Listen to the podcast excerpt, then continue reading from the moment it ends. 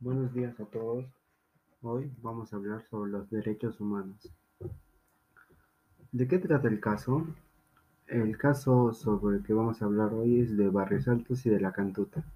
Sucedió el 3 de noviembre de 1991, donde seis hombres armados con la cara cubierta por, con pasamontañas interrumpieron el festejo de los habitantes de la colonia Barrios Altos, en Lima, matando a 15 personas, incluyendo a un niño. ¿Cuándo ocurrió? ¿Qué sucedió con el caso? ¿Hubo condena, indulto? ¿Cómo terminó?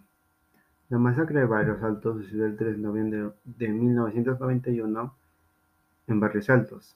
El, día 2 de, de, enero de 2010, la primera sala penal transitoria de la Corte Suprema confirmó la sentencia de 25 años de prisión para Alberto Fujimori.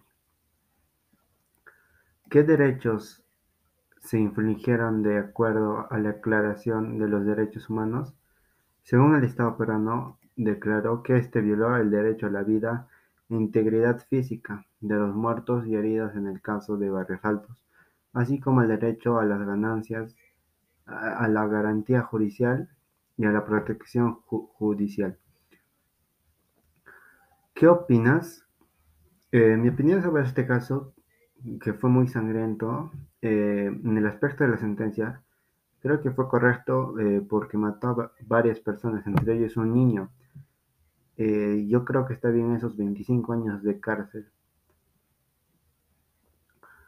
Y por último tenemos la noticia más reciente del caso.